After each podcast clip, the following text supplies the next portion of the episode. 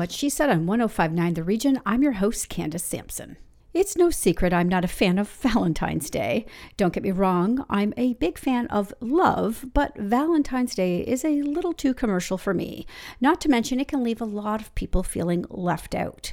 I remember many tears in elementary school when one kid wouldn't receive a Valentine, and let's not forget about single people. So, on today's show, we look at the holidays that sandwich Valentine's, young love and old love, plus a holiday nobody even knew existed. Here's what's coming up. Galentine's Day is on the 13th of February, and so I asked Jessica Painter, founder of In Her Circle, to join me. Jessica has created a community that helps women fight loneliness and build authentic, supportive friend circles. Jessica and I discuss the importance of having a solid squad and how to celebrate the bonds of sisterhood not just on February 13th, but every day of the year. Aly Pain is back to discuss the teens in our lives and how could we not take a look at teen love. Before you dismiss it as puppy love, it's important to pause and take their romantic relationships seriously. Parents can help their child navigate this important stage of development and set the foundation for healthy relationships in the future simply by practicing empathy and listening with an open mind. Anne Brodie pops in with new entertainment, which includes the documentary The Eye Has to Travel about the iconic fashion legend Diana Vreeland, available on Amazon Prime now. Also available on Prime is Somebody I Used to Know, starring Alison Brie, who co wrote the film with her husband and director Dave Franco, which has a sly new twist for a leading lady in a romantic movie. Plus, the Love Club on W just in time for the hopeless romantics out there. Singles Day falls on the 15th of February, and there has been loads of evidence presented lately that says that unmarried, childless women are the happiest subgroup of the population. Yet, as we approach Valentine's Day, there is a societal pressure put on the single ladies. So I called on Nora Spinks, CEO of Work Life Harmony Enterprises, to join me to discuss the stigma of singleism, why unmarried and childless women are so darn happy, and how to avoid some of the loneliness that single women may feel.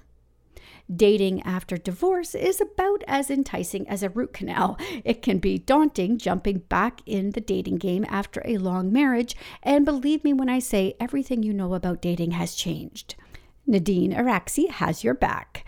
Nadine has personally experienced the difficulties of navigating the dating scene, written about her experiences for magazines including Chatelaine, and joined me with Chapter 2 Dating for an extended podcast on this very subject. If you're currently thinking about throwing yourself back in the dating ring, listen to this interview first. Finally, I don't even know what to say about the fact that along with celebrating Galentine's Day, Valentine's Day, and Singles Day this week, there is also National Poop Day coming up on February 13th. Perhaps I should have put this at the number two spot in today's show. Either way, Dr. Ashley Margeson joins me for a couple of laughs, but some serious info about your health and how a lot of how you're doing starts with taking a good look at what you leave in the bowl. Oh, come on, we all look. It's another full week at What She Said with interviews that empower, educate, and entertain. So let's jump in right now on 1059 The Region.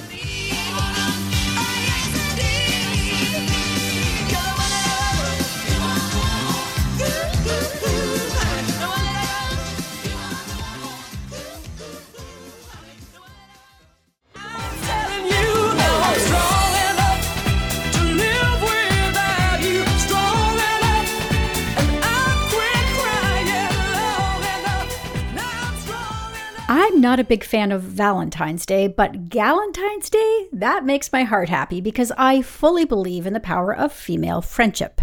My next guest does too. Jessica Painter is the founder of In Her Circle, a community that helps women fight loneliness and build authentic, supportive friend circles. And what better day to talk about this than on Galentine's Day? So don't go anywhere as Jessica and I discuss the importance of having a solid squad and how to celebrate the bonds of sisterhood on February 13th. Welcome back to the show, Jessica. Oh, thank you so much for having me. When I was thinking about Galentine's Day, you were the first person I thought of because I really love what you've done with In Her Circle. So, how does In Her Circle help women build authentic and supportive friend circles? Well, we have done a lot of different things. We've done, we've hosted events that really focus on making connections.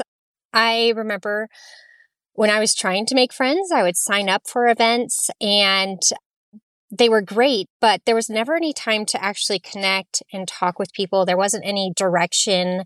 And so that's really what In Her Circle does. We provide a safe, gentle space. Um, we give conversation starters to really get people mixed up in the room and talking to each other and really focus on the connection piece.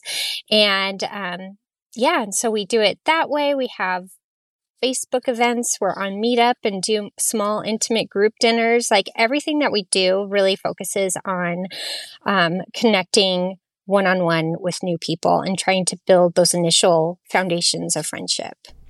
And for Galentine's Day, I think it's a really good time to shore up those relationships you do have and let your friends know how much you love them. So, do you have some suggestions for ways you can celebrate this day with your friends? You know, I think um, signing up for different classes, like maybe um, a bracelet making class or one of those paint night type classes. If you're into yoga, you could do, um, let's do a yoga class together tonight and then get drinks afterwards. Like, you know, just something simple and fun that you can um, just invite the people that you care about to get together and celebrate your your girlfriends. And I think a fun way too is to also, you know, those typical things we do on Valentine's Day, you know, sending flowers or chocolates. You can do those with your girlfriends as well. It's a really nice way to just, you know, let them know that you're thinking of them. Oh, exactly. And even with um, a Starbucks gift card, like you can just like those are so easy to send. Like, here's five dollars. Happy Valentine's or Galentine's Day. Um, you know, love, appreciate your friendship. Yeah, I was watching a, a, video the other day, and there was a woman who was talking who said that it was easier for her to use a dating app than a friendship app because she was uh, felt under such uh, pressure meeting a potential friend. So, do you have any advice for women who are really struggling to make new friends? Uh, you know, those first steps. Yes, I I do think making new friends is very similar to dating. And I agree, it can be even more stressful because, um, you know, it's a romantic thing, you know, comes and goes, but friendship, you really want it to be for a long time and you want you don't want to waste your time too so i feel like there's just a lot of pressure um, i think going into a new friendship when you're meeting someone new just knowing being exactly what you do on a date, like being crystal clear in what you're looking for. Um, you know, and trying to find people who are in similar life stages tends to make things easier. So if you are going through a divorce, you're not going to want to hang out with a bunch of happy married people. It's just not going to make you feel good. So you're probably going to want to try to find people who um, have gone through a divorce as well because they're going to relate to you on this um, new chapter of your life. And um, yeah, so I think just really focusing on where you are in life and what you're looking for, and then try to find people who match that stage. I think we put a lot of focus in, in our society on how to maintain a happy romantic relationship, and we less so on the focus of how to maintain a happy friendship. What advice do you give to people that in your circle uh, that you know to maintain those relationships and keep them happy and functioning and you know, um, I guess uh, supportive is the word I'm looking for. Really, what do you? What, how do you manage that? I think it's important to make time for those friendship dates. Um, like I know like schedules can get really busy and sometimes I'll be like, oh my gosh, it's been over a month since I've seen um, this friend, and um, I I do something like I set reminders in my calendar, um, and I have it's a little bit technical, but that's just how my brain works. I set calendar reminders in my calendar. I have a list of people that I'm like, okay, like these are right now the most important people in my life. And I want to make sure that I'm connecting with them. And, um, yeah, I just, that effort, you, both people have to pursue each other. It's just, again, like a romantic relationship, just in a friendship. You need to pursue that person and try to make time for that quality time. And um, yeah. I think about, you know, it's, it's right now in terms of the economy, we all think, oh, everything's so expensive and I can't afford to go to a movie or I can't afford to go out for coffee. Um, and I read an interesting article recently where a woman said she has dates with her friends when she's running errands. And I thought that was such a great way to connect. You know, her friend joined her on her errands and she joined her friend on hers. And it was just a great way for them to spend time sitting in a car, running from thing to thing, and really connecting. Do you have some other low budget suggestions for people? Yes. Um, I do love the errands thing. Like I've definitely gone to Costco with a friend and we've both gotten our grocery shopping done at the same time and it's wonderful. Um, even like starting a book club you know, um, I, my book club, we focus on finding books that are available at the library. So we're not spending any money on buying a brand new book every single month. Like we try to find one where it has enough copies for all of us, and um, and then we take turns hosting, and it's just light snacks, and it's a cheap, um, fun way to get together. Um, and reconnect and catch up. There's a lot of different um, ways you could just invite someone over for tea and coffee. You don't have to go out, you know. Right. And I think that's important to know is that, you know, it doesn't have to be this big uh, expense to stay in a friendship and you know and to be mindful that maybe your budget is a little bit different than somebody else's budget as well. And to maybe not be planning a trip to paris when somebody else is struggling to you know make their rent. So exactly. being aware of that.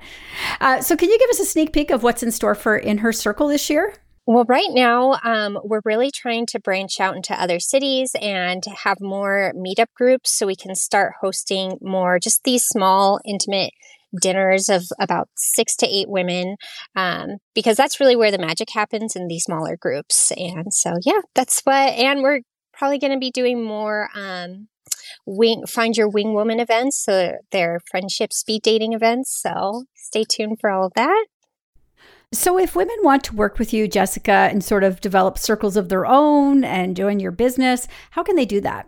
they can we have a facebook group that's free to join and we have almost 800 women in that group we do have a meetup account as well and that um, person helps organize small intimate group dinners and um, we'll also be hosting some more find your wing woman speed dating nights so it's speed dating for friendships so stay tuned for that Oh, I love that idea. That sounds so fun. Uh, Jessica, I think this is such a great idea. And I think it's just sorely needed after coming out of the pandemic and so many people are lonely. So thank you so much. Can you just share your website and social channels so people can connect with you? Yes. So our website is www.inhercircle.ca, and you can find us on um, Instagram, TikTok, and Facebook at inhercircle.ca. Okay, great. Thank you so much for joining me today, Jessica. Thank you.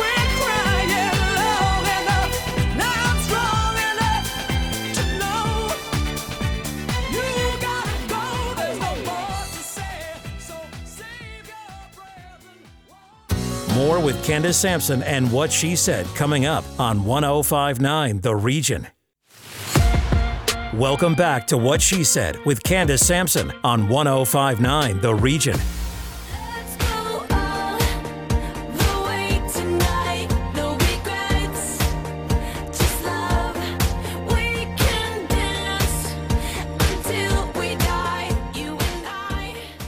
Aly Pain is back, what she said's own expert on the parent teen relationship.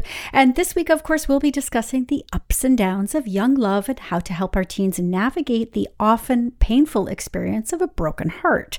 So, buckle up, parents, as we dive into this important topic and learn how to support our teens through this journey. Welcome back, Aly. Thank you. Thanks for having me. I can't help but reflect on my own experiences of a broken heart as a teenager, and I cringe now, obviously, thinking about it, but it was very real and very painful in the moment. So, oh, yes.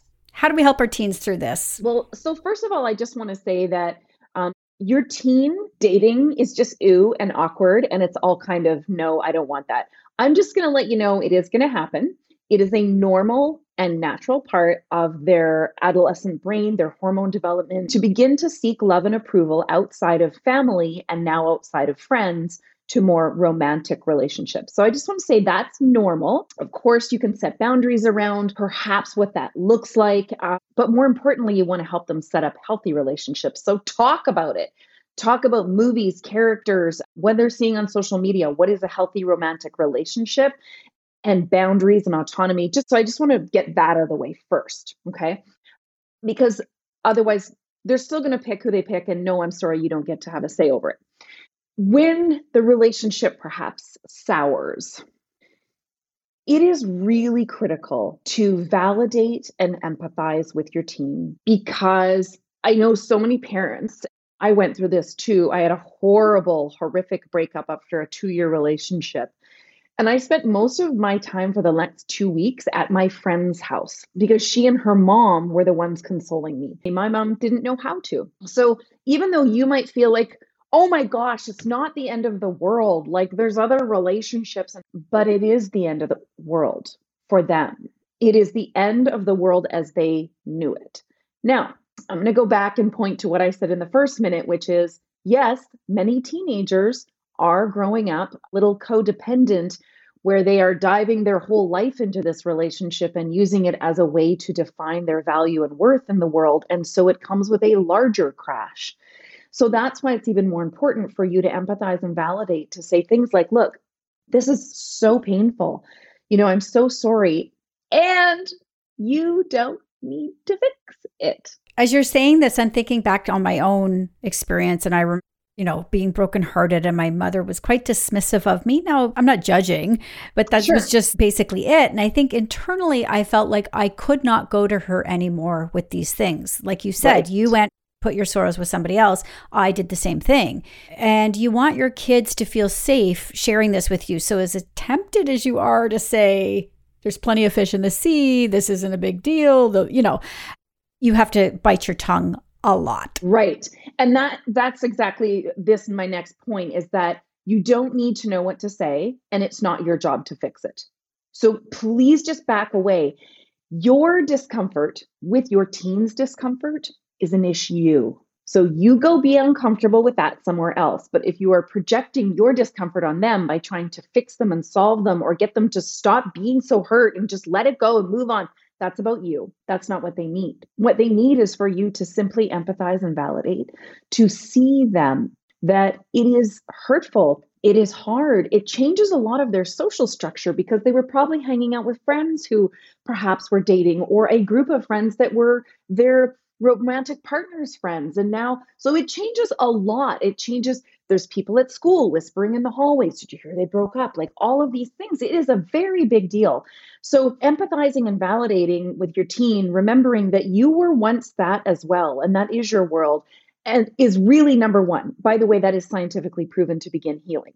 Number 2 is also not fixing just in case you were wondering. Number 2 is asking them you know what is what does support look like? Because sometimes for teens it might be if you have a teen daughter or or son regardless you know it might be can you just do some things with me? Because now all this time i spent with them is time that i feel exacerbatingly lonely and i don't like it. So maybe it's go for coffee go window shopping uh, maybe they just even go grocery shopping with you. Maybe it's you go do an activity together just to help them through that lump, that horrible alone space where friends just don't fill the void. But ask, don't assume that you know what support looks like. And again, please don't invalidate teen love. You wouldn't want someone invalidating your love or care for someone, even if you did not love or care for them, and going, well, thank goodness they weren't good for you. All of that is going to drive a divide so they feel less safe to come and share in the future not more likely to come and share. They're going to hide rather than share. And that's not a situation that we want. As usual, Aly, you are full of great advice.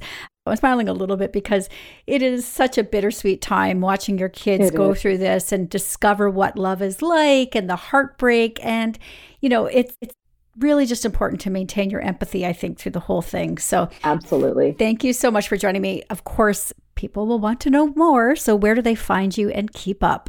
They can find me at Aly Pain on TikTok and Instagram and alypain.com on my website. All right, Aly, we'll see you next month. Thank you.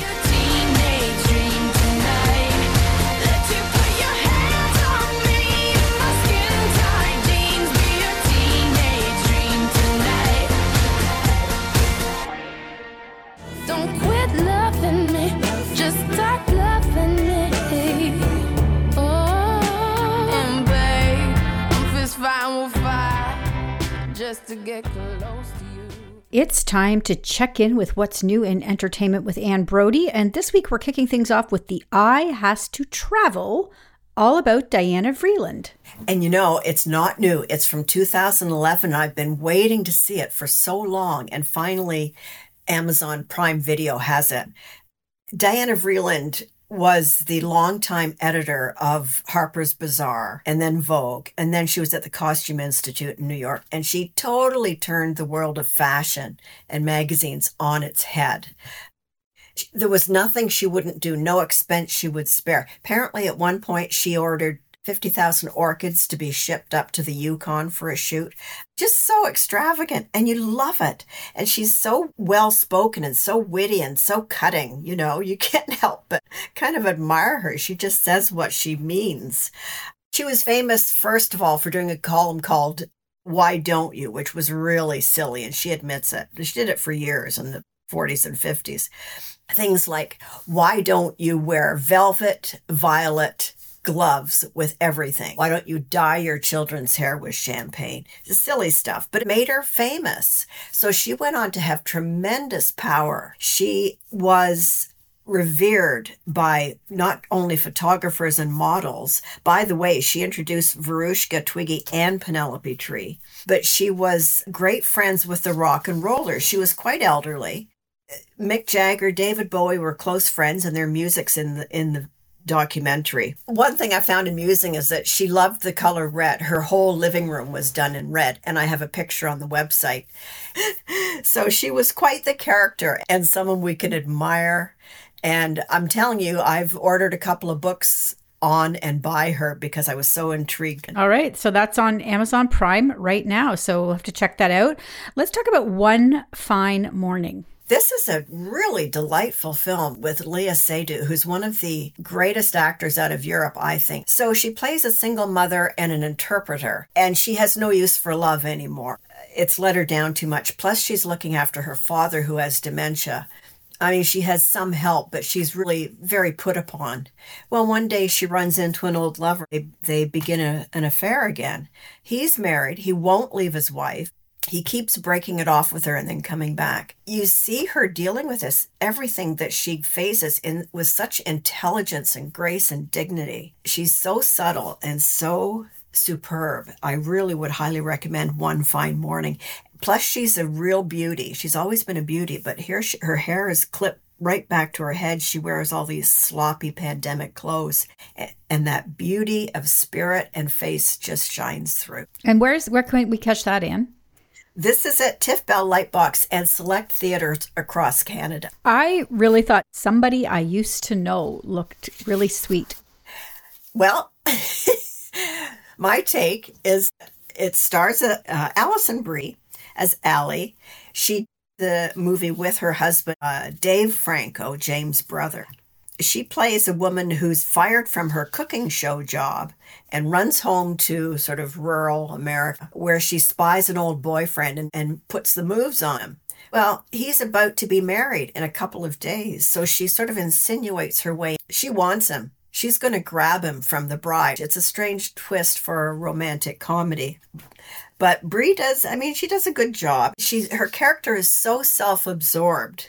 It's just so anti-rom-com as a matter of fact. So Well, let's go over to the traditional rom com then, because you've also got the Love Club. I have interviews with the four ladies on the site, and it's four separate films. You can binge them or watch them as a standalone, but each film follows one of these four women in the love club who help each other with the romantic problems. Uh, they started it in a New Year's Eve party and they'd, they'd all been let down by their men.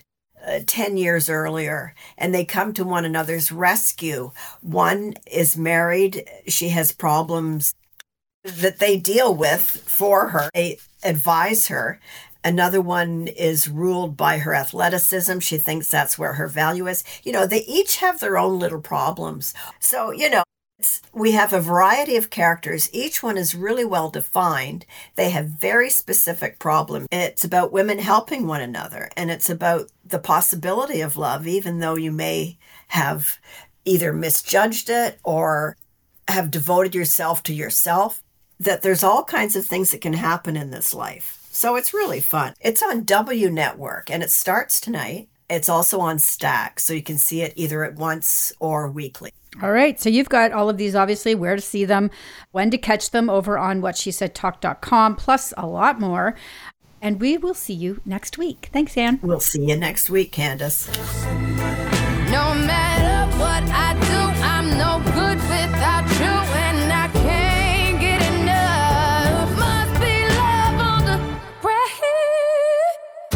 More with Candace Sampson and what she said coming up on 1059 The Region.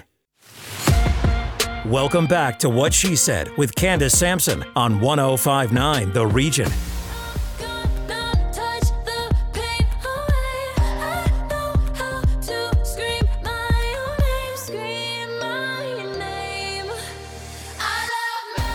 As we approach Valentine's Day, a holiday often associated with couples, I thought it would be a good time to talk about the single life and the realities of being single in Canada. Nora Spinks is CEO of Work Life Harmony Enterprises, a firm that makes things happen in communities and workplaces. Nora is joining me today to share with us her insights on singleism, the stigma and discrimination that single people face in society, and why unmarried and childless women are the happiest subgroup in the population. Welcome to What She Said, Nora. Pleasure to be here, Candace. So, how would you define singleism then, and how does it impact single individuals in society? So, when we think about single, what we mean is currently not in a monogamous, committed relationship with another adult. And it may mean that you have an ex, it may mean that you're co parenting, it may mean that you're in early adulthood and have never been in a committed relationship. It may be that you have chosen not to be in a couple relationship. And it may be that by circumstances, through death or through illness or loss of a loved one, that you find yourself single after a period of time being in a couple. And basically, our society is is designed for couplehood, whether it's the way in which we go on vacation and it's always cheaper with double occupancy, with the assumption that you're going to be in a relationship where you can share intimate space with one another, as one example. We know that people will often ask, you know, are you married? You know, is this your partner? When are you going to partner? So there's pressure from family, from loved ones, from employers. Employers assume that employees that are coupled are more stable and more, therefore, more reliable and often given more opportunities for advancement. So we see this pressure on individuals to partner, to stay partnered, and benefit from being one of a partner. And the reality is, a lot of us are going to be single at some point. And I don't know, understand why we attach so much stigma to that. Well, you know, it really is about social norms. And, you know, it used to be, especially women, that if you weren't partnered at a particular age, whatever that maximum age was before you were partnered away, that you were somehow a failure, a loser, spinster, you know, nobody loves you, which is completely false and you can have deep, loving relationships. You can be seeking a partnership and simply at the moment being single. You may choose to stay single your entire life for many, many reasons. And that's not seen as being uh, typical in terms of adult behavior or that it's somehow you can't settle. You know, this concept of let's get you settled um, or, you know, when you're settled, which is really another way of saying once you've partnered. And I think, you know, we're starting to talk about this a lot more because there's a lot of studies that have come out recently to show that women who are single, unmarried, and childless are the happiest subgroup in this in the population. And there was a quote I read that said, you know, uh, if if you're a man, you should probably get married, and if you're a woman, don't bother. And that made me laugh because there are clear benefits. So can we talk about some of the benefits? Because I think this particularly February, is a hard time to be single because as a society, we do put that pressure. So let's look at the plus sides of being single for a few minutes. Well, you know, we do know that the stress levels are lower as a single woman. You're not having to meet expectations, you're not having to inform or consult or uh, negotiate. All of that is stress, both on your time, it's cognitive stress. You know, if you're super busy and you want to get something done, but you have to pause and, and consult or, or seek advice from a partner, it can be uh, stressful. You can be single and raising children. If you're making all the decisions and not have to consult with anybody, that can reduce your stress significantly. Um, being single allows you to make decisions on your own, make decisions at the last minute, change your mind without having to make an excuse or make an ex- There's lots of things around being single that can actually be very freeing and very allow you to be very flexible and agile and responsive. And you know it, it can provide you with a lot less stress. Now having said that we are social animals. And oftentimes when we talk about single there's single and being alone and lonely and there's single and being alone and being connected to a community and those are two very different things and we know that you know single living is one of the fastest growing types of households in this country both at young adulthood, middle adulthood, and older adulthood and into seniorhood. And so, you know, when we hear that somebody's single, we tend to put all these stereotypes and and biases that we layer on top of that as opposed to just getting to know that person and getting to know who they are and where they are in their life and and what excites them and what brings them joy. Yeah, I think often we equate single with being lonely and we attach, you know, words like spinster and old maid to it, eh, which is ridiculous. But do you think it's a little bit harder for people who are single to create a community around them so that the loneliness doesn't creep in or or is this something that, you know, there are communities out there? There are definitely communities out there. I don't think that being alone and being single necessarily means you will be lonely although loneliness and social isolation has been increasing dramatically in our society and around the world, contributed in part by COVID, but also because of the way we've structured our social lives, and more of us are working remotely or we're not as engaged in community as we once were. We don't have the same kind of time or rhythms to volunteer in our community or join a club or be part of a group. Um, we're no longer, by and large, participating in faith communities, which have their own community and, and sort of ritual and rhythm over the course of the week, the month, the year. So, you know, being single does mean that you have to be consciously aware of including social interaction in your life in order to remain healthy, in order to circle yourself with the support of loved ones and people who are your champions, who are your cheerleaders, who are your sounding board. You know, you can find people in your life and make a commitment to those relationships so you don't have to be lonely and alone when you're single. Okay, so let's wrap this up then. So, any advice you want to, you know, words of encouragement you'd like to give women at this very trying time of year uh, as we head into Valentine's Day and how maybe they can push back on what some of that pressure that they are under?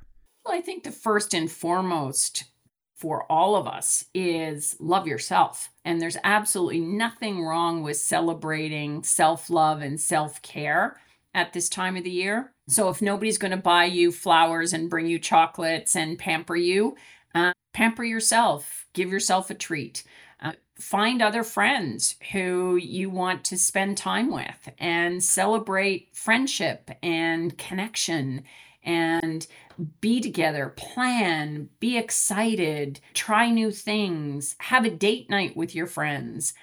So it's part of your regular routine and ritual to have those social connections. We know it's good for your social health, your mental health, your brain health. You want to make sure that you have those connections. And when they're right for you, and there is no magic answer, you know, meet with your friends so many times a week and you'll have optimum health. You will know when it's right for you. And whether that's joining a book club or having a buddy for walking partner or starting a business together.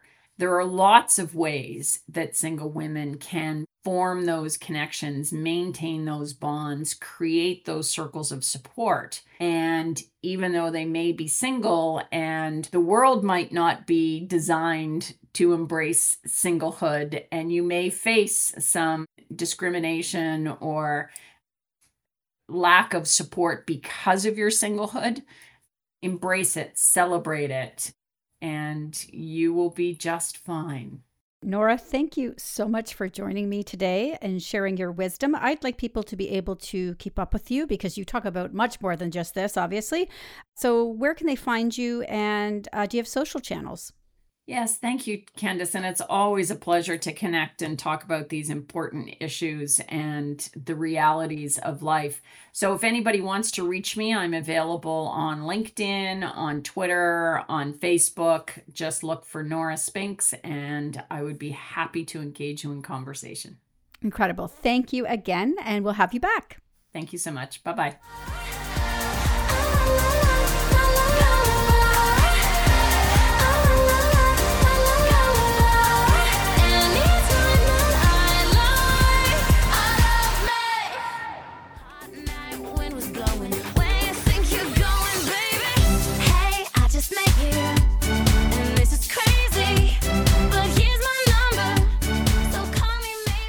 Most people, present company included, would tell you that a root canal would be preferable to dating after divorce. It can be uncomfortable, awkward, and very discouraging. Nadine Araksi has personally experienced the difficulties of navigating the dating scene after a significant life change, and she wrote about the post divorce dating scene and has also recorded a longer podcast with me and the owners of Chapter 2 Dating. She joins me today to share a bit of her insights and advice for anyone dipping their toes back into the dating pool. Welcome back to the show, Nadine. Thank you for having me. It's such a strange thing dating again after divorce. So, how did you navigate that initial awkwardness and discomfort? Well, I think like most people that hadn't dated, you know, in 20 plus years or however long it's been for your listeners, I made a lot of mistakes. I think I went at it you know looking to scratch an it- itch if i can be honest and and kind of feeling like i had to rip the band-aid off just get out there get out there. Don't you know stay alone too long. You'll get stuck in that way of living. And there's so much that i didn't know about myself about what kinds of questions to ask when i was meeting people and it's been quite the journey now, you know, five, six years later. I have learned a lot, which I talk about in my Chatelaine article and in the podcast we recorded. So let's start then at sort of that beginning stage of getting back into dating. Do you have any advice for women who are thinking about setting up a profile or putting themselves out there? What would what's the first things you should consider? Yeah, so I think, you know, so much of it is about setting a hypothesis, you know, and exploring and really going at it with a curiosity and almost like you're collecting data. I always say data, data. And setting that hypothesis of like, I wonder what'll happen. You know, maybe I wonder if I'll meet someone who will make me laugh again. I wonder if I'll meet someone who likes going dancing as much as me. Setting a bit of a hypothesis is key and getting really clear on the what and the why. So many women I talk to in my coaching practice or even while interviewing people for various articles on dating, they get so caught up in the weeds, in the how, in the exact steps for the process, and they lose sight of why do you even want to do this to begin with? Why does this matter? And it's so important when we're approaching anything new in life to really be sure that it's not a should. It's not somebody imposing their expectation on you or some story we've bought into about, you know, what we're supposed to do after divorce, separation, etc. And make sure it's something that really matters to you, that you really want it because it's not it's not unpleasant, but there are unpleasant sides to it. And if you're going to navigate those waters, you want to be clear on your goal. Is your goal to get married again? Is your goal to not get married ever again, but like really have companionship? What kind of companionship? What does that look like? And sort of visualizing your life. And is someone the icing on the cake, or are they like deeply integrated into your cake? And do you think there's an appropriate amount of time that women should wait, you know, to start dating again after separation or divorce? I I think everyone's on their own timeline. There's obviously a lot of grief that comes with separation or divorce.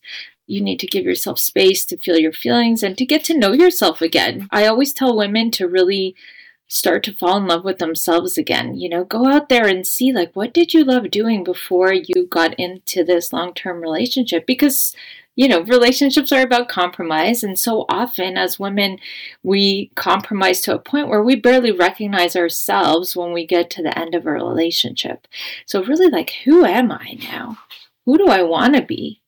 And giving yourself the space and time to figure that out so that you can put yourself in some interest based situations if you don't want to do the apps. You know, I have friends who join like hiking clubs or movie clubs and things like that. You can still meet people in the wild, quote unquote. But it's, I don't think there's a specific timeline. It's really checking in with yourself to say, are you ready? And for me, it was like, try it for a bit and go, uh oh, nope, not ready. Go back to therapy, figure out some things, and then go out there again. Yeah, I think approaching it with that sort of open mind before and you know and do the therapy i can't say that enough i agree with you completely you have to do the therapy before you jump out there and start dating again because you don't want to jump back into the same relationship Correct.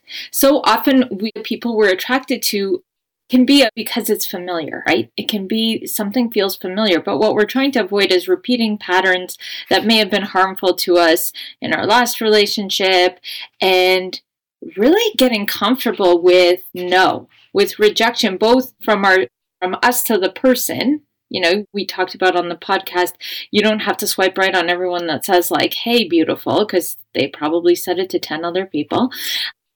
Getting a discernment and an acceptance of rejection because you're looking for the people who are looking for you. Perfect. I love that. So, we recorded almost an hour long podcast on this about what to put in your dating profile, how to share your picture, what you need to know before you start dating again with Anne and Amit from Chapter 2 Dating and yourself. And so, it's really informative. So, I hope people will tune into that. They can find it up on podcast right now. In the meantime, though, you're always writing and sharing about your experiences. So, where can people keep up with you, Nadine? Yeah, so I often write at Chatelaine. That's a good place to go look for me. Uh, Nadine Araksi, A R A K S I, on social media platforms. And you can find my coaching business at kickstartology.com. All right. Thank you so much for joining me today. Thanks for having me, Candace.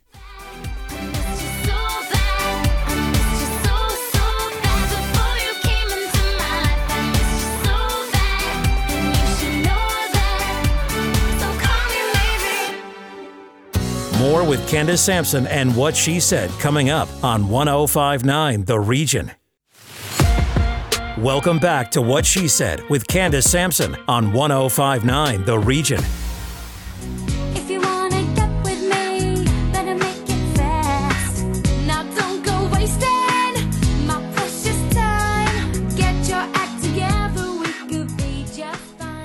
For the final interview of the day, we're getting personal as we discuss a little known holiday that's on nobody's mind, but perhaps should be.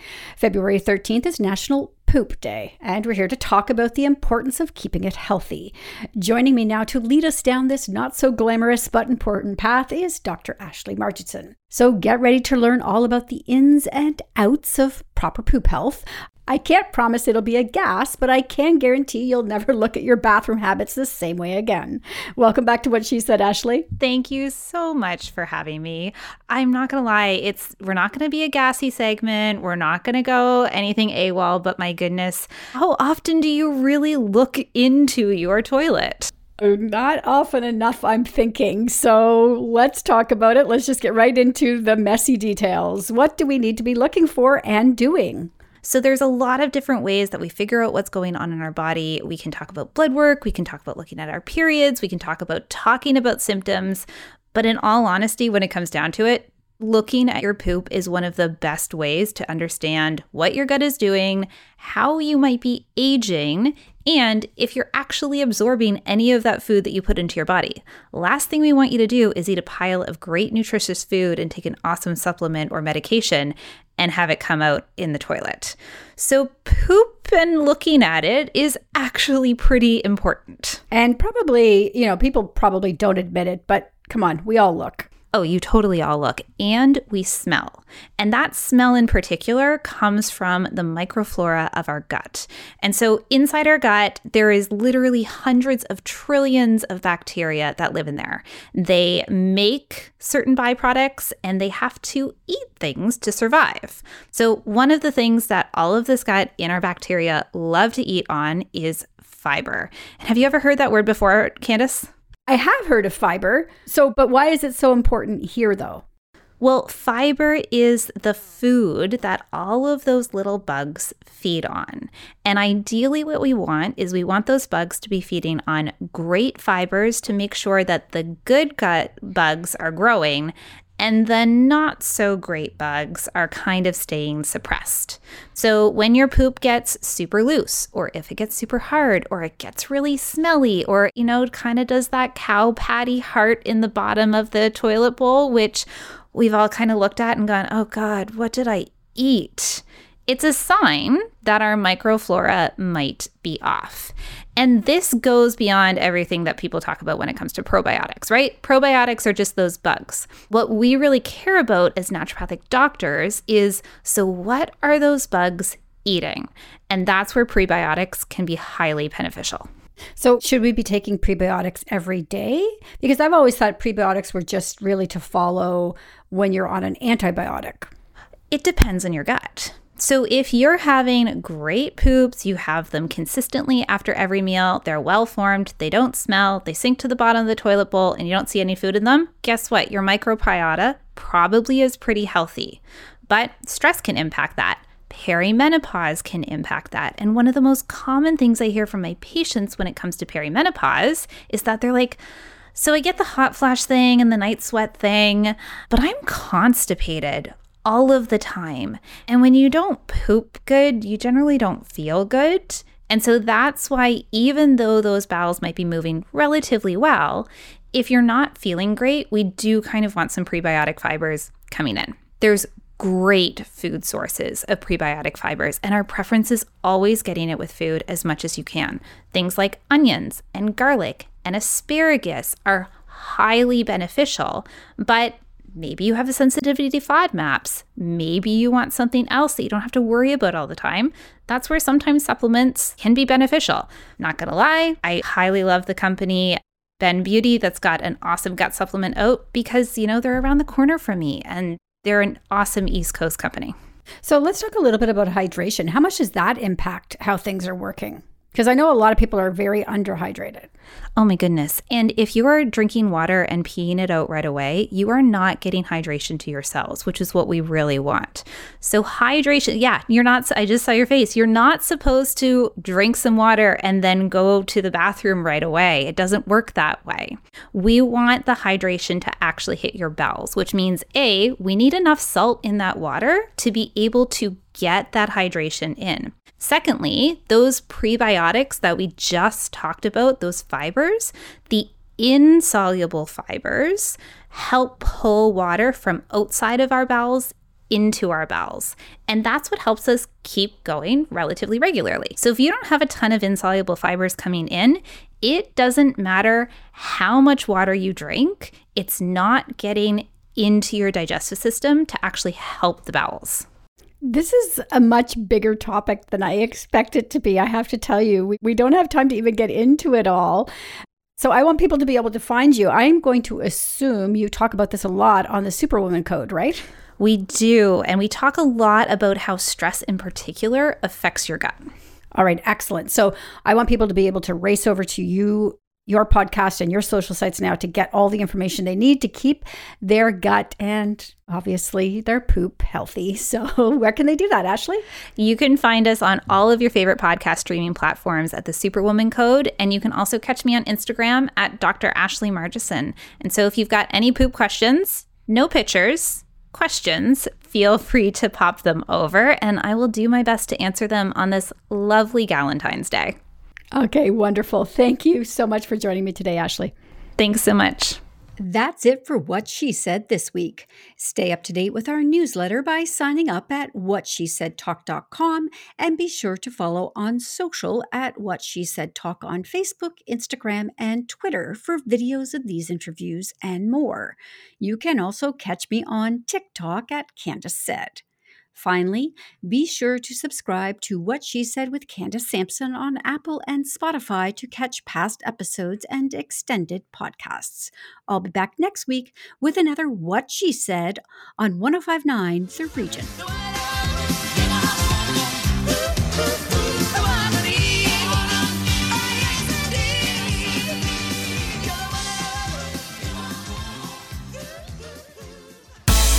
Previous episodes of What She Said on 1059theregion.com.